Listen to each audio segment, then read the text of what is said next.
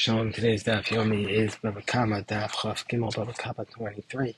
Today's Daf Yomi we dedicated for it should be Yeshua for all of Am Yisrael, that all of Am Yisrael should be released speedily from captivity, and Hashem should watch over the Chayalim and protect them from any harm. So today's Daf Yomi talks about harm, and Daf Yomi tells us that it cites a Mishnah from Maseches Sanhedrin. The Mishnah tells us, Hishach Boas that if a person incites a snake to bite, meaning say somebody holds a snake uh, that was uh, belonged to a different person, and he takes the mouth of the snake to his friend, and then the snake bites the other person, and the person dies. Rabbi Yehuda says he's going to be liable. The person uh, who caused the snake to die is going to be liable, and the Chachamim Poter, the Chachamim say is exempt.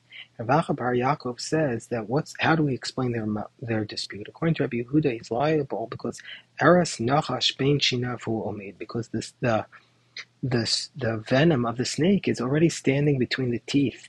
And so therefore the snake doesn't have to do anything. He just puts it on and the snake goes out. And so therefore that's why he's going to be liable.